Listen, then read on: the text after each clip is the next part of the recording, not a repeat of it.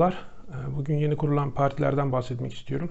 Geçen programda CHP'de gündem olan Muharrem İnce'nin yeni hareketinden bahsetmiştik. Bugün Deva ve Gelecek partilerinden bahsetmek istiyorum. Türkiye siyasetinde yeni kurulan partiler genellikle heyecan yaratır. Bu İyi Parti kurulduğunda da böyle olmuştu. Bir heyecan yaratılmıştı. Beklentiler çok yükselmişti. Çünkü bir merkez sağın iktidarı değiştirecek partisi beklentisi var. Bu biraz İsa Mesih'in geleceğini beklemek gibi bir şey haline geldi. Biraz ilginç bir durum. Ülkemize has bir durum. Meral Akşener ortaya çıktığında aslında ciddi bir değişiklik yarattı bence. Muhalefetin üzerindeki ölü toprağı mı desek, dalgınlık mı desek, durgunluk mu desek onu atmasına sebep oldu. Aynı zamanda onun yarattığı dalgayla muhalefet bir silkindi ve CHP ile yaptığı Millet İttifakı çerçevesinde Ankara ve İstanbul'da belki de seçimlerin kazanılmasında önemli bir rol oynadı. Daha da önemlisi kendisi beklentileri karşılayamasa da ortaya çıkardığı ortam Türkiye'de bazı şeylerin değişmesi için bir e, sebep sağladı diyebiliriz.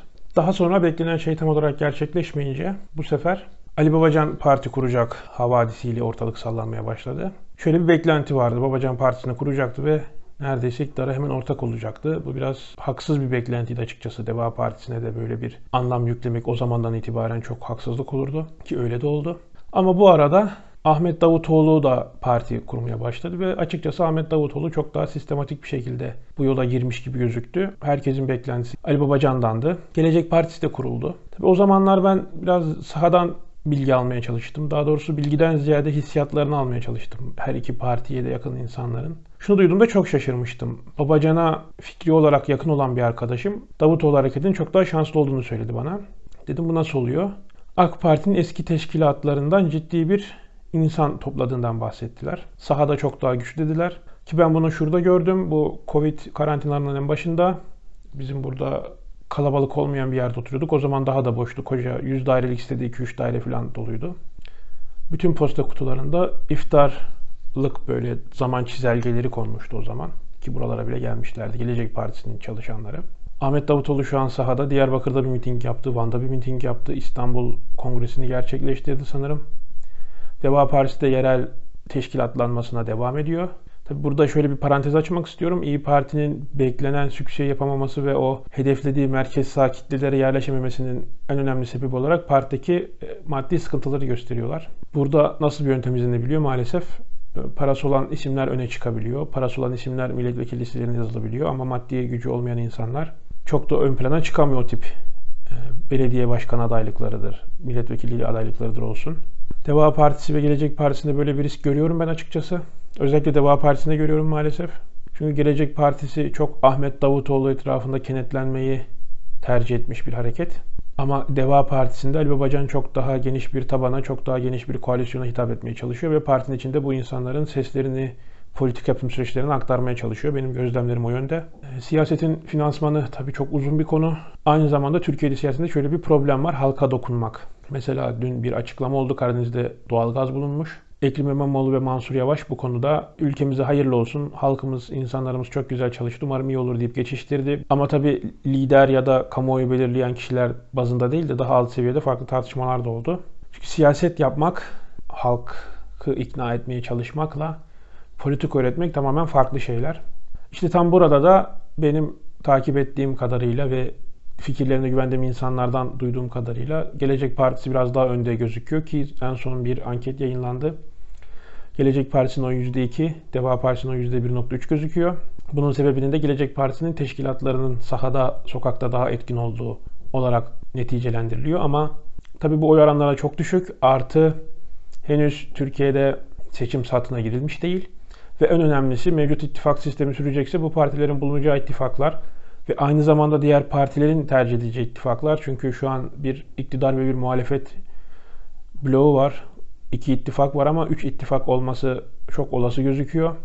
Özellikle CHP'de olan gelişmelerden sonra bu beni şaşırtmaz. Ona göre bu partileri tercih edecek insanların çok daha artacağını düşünüyorum ben.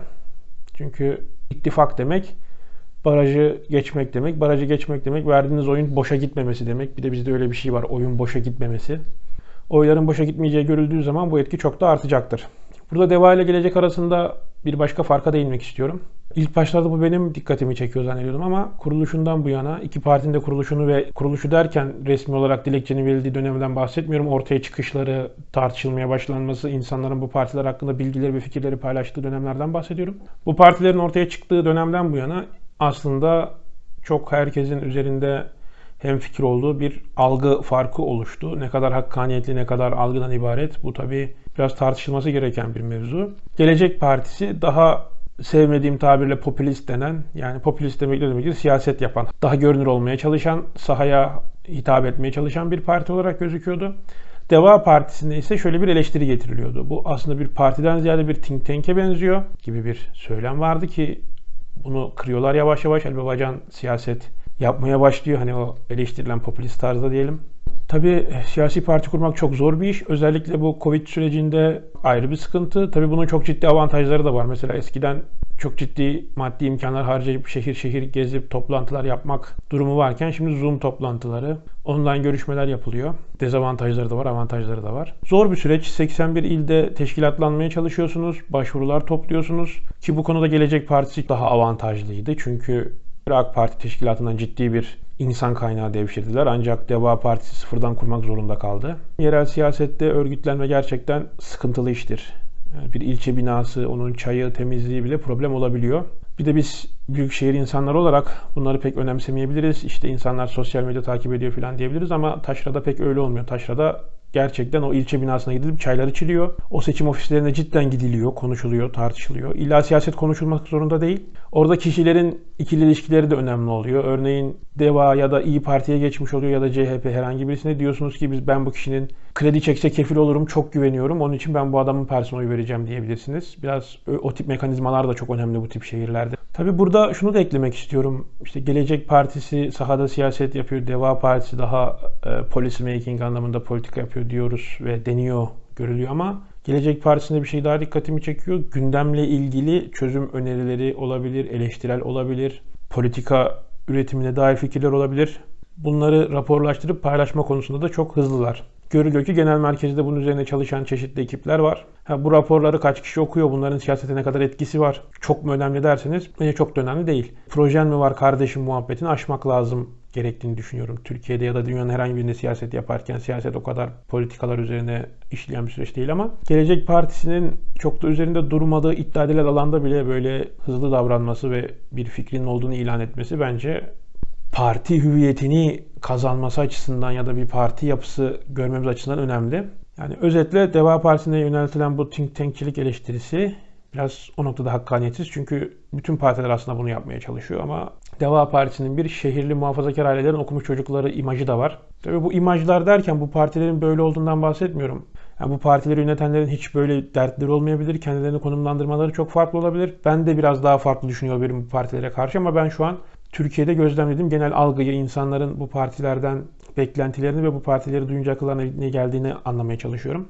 Bu iki partiyle ilgili şöyle iki garip algı da var tabii. Ben garip mi yoksa mantıklı mı çok da çözemedim. Çünkü bir yandan bu algıların siyaseten çok tehlikeli olduğunu düşünüyorum. Diğer yandan üzerine çok ciddi bir anlaşma durumu var bu algılarda. Birincisi şu. Gelecek Partisi AK Parti'deki dönüşümün kaybedenleri tarafından kurulduğu iddia edilen bir parti ki büyük oranda öyle gözüküyor. AK Parti'deki bu ideolojisizleşme ve farklı bir milliyetçi tandansa geçme bir MHP ittifakı ile birlikte ara sıra ulusalcı damarlardan beslenme ve Erdoğan'ın tek adamlığına karşı bir tepkinin ortaya çıkışıydı. Ve AK Parti düzeleceği zaman Gelecek Partisi ekibi AK Parti'ye geri dönecek gibi bir algı var. Türkiye siyasetinde bu çok olur. Hatta İyi Parti'de artık bu son günlerdeki bu ittifak tartışmaları, Erdoğan'ın çağrısı ki Meral Akşener buna çok net bir şekilde hayır dedi. İyi Parti MHP ile birleşse ya da Cumhur İttifakı'na katılsa bile tabanı tamamen kaybolacak. Ama Türkiye siyasetinde böyle bir şey var. Küskünler Partisi. Hüsamettin Cindoruk'un kurduğu Demokratik Türkiye Partisi vardı. E, sembolü şemsiyeydi. O da DDP'nin küskünlerinin toplandığı bir partiydi. Ben çocukluktan hatırlarım. Gelecek Partisi'nin bir küskünler hareketi olduğu ve bu küskünleri AK Parti'den tasfiye eden ya da AK Parti'den ayrılmalarını gerektiren süreç bitince AK Parti eski kimliğine kavuşunca geri döneceğine dair bir algı var. Ben buna çok katılmak taraftarı değilim. Çünkü şimdi ortada bir 20 yıllık, 20 yıla yakın geçmiş olan bir parti var ama AK Parti'nin parti hüviyeti kalmadı. Yani bunu AK Partililerin Facebook gruplarındaki tartışmalarında da görebilirsiniz. Eskiden partinin bir aşağıdan yukarıya bir fikir teatisi imkanı vardı. İşte ilçe başkanlarından il başkanları o silsileyle Bolu'da yapılan toplantılar falan derken az da olsa çok da olsa bir demokratik katılım vardı. Şu an parti milletvekillerinin bakanlık bürokratları tarafından dahi ciddi alınmadığı, partinin olmadığı, milletvekillerinin hiçbir hükmünün geçmediği, yerel hassasiyetlerin hiçbir şekilde yukarı iletilemediği bir yapı söz konusu. Yani amiyane tabirle şu an Türkiye saraydan yönetiliyor. Sarayda bir ekip var. Erdoğan ve danışmanları. Belki partiye sahip çıkan ufak bir ekip vardır ama onların politika yapım süreçlerinde pek bir katkısı olamıyor maalesef. Yani AK Parti diye bir parti ne kadar var? AK Parti iktidarın kaybedilmesi halinde tabela partisine dönüşebilecek bu konuda. Ben bu riski AK Parti açısından bu riski görüyorum. Yani iktidarı kaybettikleri an bir tabela partisine dönüşüp bugün nasıl e, Demokrat Parti'nin genel merkezleri falan var Ankara'da birkaç yerdeydi. En son Turgut Özal kampüsü eski ANAP genel merkez oldu. Öyle bir hale dönebilir diye düşünüyorum. Gelecek Partisi ise şu an bir şeyler inşa etmeye çalışıyor. Bir dinamizm yakalamaya çalışıyor ve teşkilatlanma açısından AK Parti'den iktidar gücünü çektiğiniz zaman Gelecek Partisi'nin kadrolarının AK Parti'ye geri dönmeye ihtiyacı hissetmeyebileceğini düşünüyorum. Deva Partisi'nin zaten bu kırılmada artık onlar AK Parti'nin küskünlerini de geçip evsizleri yani eski AK Partili çok isim var ama eski AK Partili olmayan isimlere özellikle parti yönelmeye çalışıyor diye duydum ben. Tabii bu eski AK Partilileri suçlama babında bir şey değil de daha yeni bir soluk ve o bagajdan kurtulma ya da o bagajla kendisini isimlendirmeme ihtiyacından yönelik. Deva Partisi'nin ise Türkiye'nin e, liberal muhafazakar parti ihtiyacını gidermek için bir fırsat olduğunu düşünüyorum. Bir partiyle birleşmelerine tabii ki gerek yok. Kendilerinde öyle bir hayalleri yok ama Avrupa siyasetinde gördüğümüz muhafazakarlara da hitap eden ama aslında liberal olan devlet yönetiminde ve politik üretim süreçlerinde dini herhangi bir hassasiyeti ana merkeze almayan ama muhafazakarları da gözeten, muhafazakarlardan doyalabilen ama liberal politikaları da benimseyen bir parti olarak ciddi bir ihtiyacı giderdiğini düşünüyorum. Tabii bu Türkiye'de halk arasında ne kadar karşılık bulur. Bu başka bir tartışma. Zaten karşılık bulamazsa da bu proje dönüşür. Kimse bizim siyasi hayalimiz başarısız oldu. Hadi biz emekli olalım eve gidelim, gidelim Bodrum'da yazlığa yerleşelim demez. Parti evrilir ama mevcut çizgisinin ben Türkiye'de çok benim gibi insanların ihtiyacı olan bir çizgi olduğunu düşünüyorum objektif yorum yapmaya çalışıyorum ve biraz eleştirel yaklaştım fark ettiyseniz ama şöyle de bir durum var söylemeden geçemeyeceğim. Ben Ali Babacan dinlemekten çok sıkılıyorum çünkü parti programı olarak söylediği çoğu şey aklıma yatıyor. Zaten o partide çok arkadaşlarım var. Geçmiş zamanların liberal camiada birlikte etkinlik yaptığım isimlerden insanlar var. Onun için biraz daha eleştirel yaklaşmaya çalışıyorum. Çünkü öbür türlü burada partizanlık yani partinin ben üyesi falan değilim. Destekçisi bile sayılmam. Uzaktan takip ediyorum ama yine de partizanlığa düşmemek gerekiyor. Size çok büyük saygısızlık olur bu. Bu partilerin farklarından bahsettik. Beklentilerden bahsetmeye çalıştım. Bu anketteki oy farkının benim için sebebi Gelecek Partisi'nin daha siyaset yapma, sokağa yakın ve teşkilatının güçlü olması olduğundan bahsettim. Ki tekrar etmek istiyorum 3-5 büyük şehir dışında bu işler gerçekten Özellikle Taşra'da farklı işliyor. Ee, Mehmet Fatih Bucak vardı. Adam 2 yılda AK Parti, MHP, CHP bütün partileri gezmiş. Seneye HDP'ye girebilir. Bir sonraki sene İyi Parti'ye girebilir. DEVA'ya, Geleceğe girebilir. Oralarda bu işler böyledir çünkü aşiret, tarikat vesaire bağları olan insanlar herhangi bir partiyle anlaşma yapıp bir şekilde o partinin oradaki oylarını arttırabilir ama tabii bu partinin işte milletvekili olarak gelirlerse de partinin evet dediğine evet derler, hayır dediğine hayır derler ve Böyle işler bu süreç. Onun için teşkilat çok önemlidir. İşte Deva Partisi'ne yöneltilen bir eleştiri vardı. İstanbul Teşkilatı'nı çok geç kuruyorsunuz diye şu an sanırım hala kurulmadı. Bu eleştiri şu yönden haklı.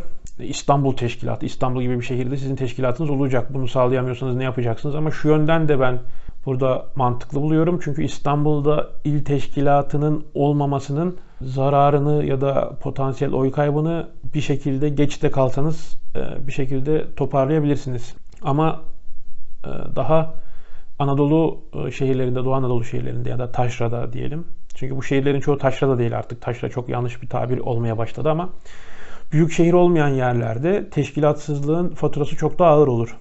Ve oralarda bu işin daha ciddi alınmasını ben olumlu buluyorum, mantıklı buluyorum. Bu iki parti ittifak yapar mı? En son buna değineyim. Cumhuriyet Halk Partisi'ndeki ayrışma yeni bir partileşmeye gider mi? Ben gideceğini zannetmiyorum. Muharrem temsil etmeye çalıştığı kitle ne kadar bu işin peşinden gider o da ayrı bir şey. Ben Muharrem İnce'nin de çok açıkçası seçim gecesi siyasi kariyerinin bittiğini düşünenlerdenim. Yani o gece siz ekranda olacaksınız. Nasıl Ekrem İmamoğlu kolları sıyırdı ki bu örneğe ben çok veriyorum ve vereceğim de. Bütün muhalefetin tamamen demoralize olduğu bir akşamın sonunda kolları sıyırdı ve herkes inanılmaz bir gaza geldi. Yapacaksınız bunu. Yeni siyasi liderlerden de bu bekleniyor. Ali Babacan'da bu potansiyel var mı? O beyefendi ve güleç yüzlü kişiliğiyle o da soru işareti. Kemal Kılıçdaroğlu Armağan Çağlayan'ın programına katılmış. Orada ciddi bir cumhuriyetçilik ve ulusalcılık vurgusu gördüm ben. Hayatında en çok üzüldüğü anlar Türkiye'nin kaybettiği askerlerle ilgili. Türkiye'de gerçek kuay milliyetçiliğin CHP'de olduğundan bahsediyor. Ki CHP'de bu damarın tasvir edilmeye çalıştığını biz de söylemiştik ama Kılıçdaroğlu en üst perdeden bunu farklı şekilde sinyalize etti. Bunun da Muharrem İnce'nin e, ortaya çıkışında biraz çatıştığını ve Muharrem İnce'nin önüne bir engel çektiğini düşünüyorum. Yani özetle CHP'nin bölünmesi çok çok çok düşük bir ihtimal. İkinci bir Emine Ülker Tarhan vakası dışında CHP bölünmez. İyi Parti'nin burada ne yapacağı önemli. Türkiye'de hala bir üçüncü ittifak tartışması olabilir. İşte Cumhur İttifakı AK Parti artı MHP, Merkez Sağ İttifakı diyebiliriz. İyi Parti, Gelecek Partisi ve Deva Partisi ve e, üçüncü bir ittifakta CHP artı e, resmi olmayan bir şekilde HDP mi desek o da tam ittifak gibi de olmuyor. Böyle bir tablo da önümüze çıkabilir ama bence şu an Türkiye'de Selahattin Demirtaş nasıl hapisten bir güçlendirilmiş parlamenter sistemle ilgili yazı yayınladı. Okumanızı tavsiye ederim. T24'te yayınlandı. Gerçi benim ya da siyasetle ilgilenenlerin pek bilmediği bir şey yok ama bence şu önemli yani adam hapishaneden bir şey ortaya koydu. Dedi ki biz bunlarda birleşelim. Şu an Türkiye'de muhalefetin sözde ortak zemini bu ve bir araya gelip bu zemini biraz daha sıkılaştırmadıkları sürece muhalefetin bölünmesi noktasında iktidara çok ciddi koz verdiklerini düşünüyorum. Yani özetle bence Millet İttifakı'nın daha da genişleyip ve birkaç ortak politikada ki bunu hep söylüyorlar. Hani biz parlamenter sistemi getireceğiz. Yeni bir sistem kurulacak, düzgün bir sistem kurulacak ve bu sistem üzerinden siyaset yapacağız söylemini hayata geçirip yeni partileri de içine alıp Gelecek Deva Partisi'ni de içine alıp en azından bu söylemin ve anlaşmanın biz seçimi kazandığımız andan itibaren geri dönüşe başlayacağız demeleri lazım. Çünkü e, meraklı kediden bir soru gelmişti. Bu soruya daha uzun cevap vereceğim. Mevcut sistemde başkanlık muhalefete geçerse bir haftada bütün sistemi baştan değiştirebilir ve bunu bir güç olarak söyleyebilir dediler. Ki doğru. Hani yarın bir gün muhalefetin adayı başkan olsun. Mecliste de karşı taraf saf çoğunluğuyla geçirmediği sürece bir haftada bir sürü KHK yayınlar bütün her şeyi eski haline getirebilir ki bu da çok kabul edilemez bir şey benim için. Böyle şeylerin olmayacağına dair bir ittifak kurulmalı ve yeni partiler de bu ittifakta yerini bulmalı diye düşünüyorum. Seçim sistemi yayınını unutmadım. Ona da sıra gelecek yakında. Şimdilik kendinize iyi bakın. Sorularınızı ve yorumlarınızı bekliyorum. Görüşmek üzere.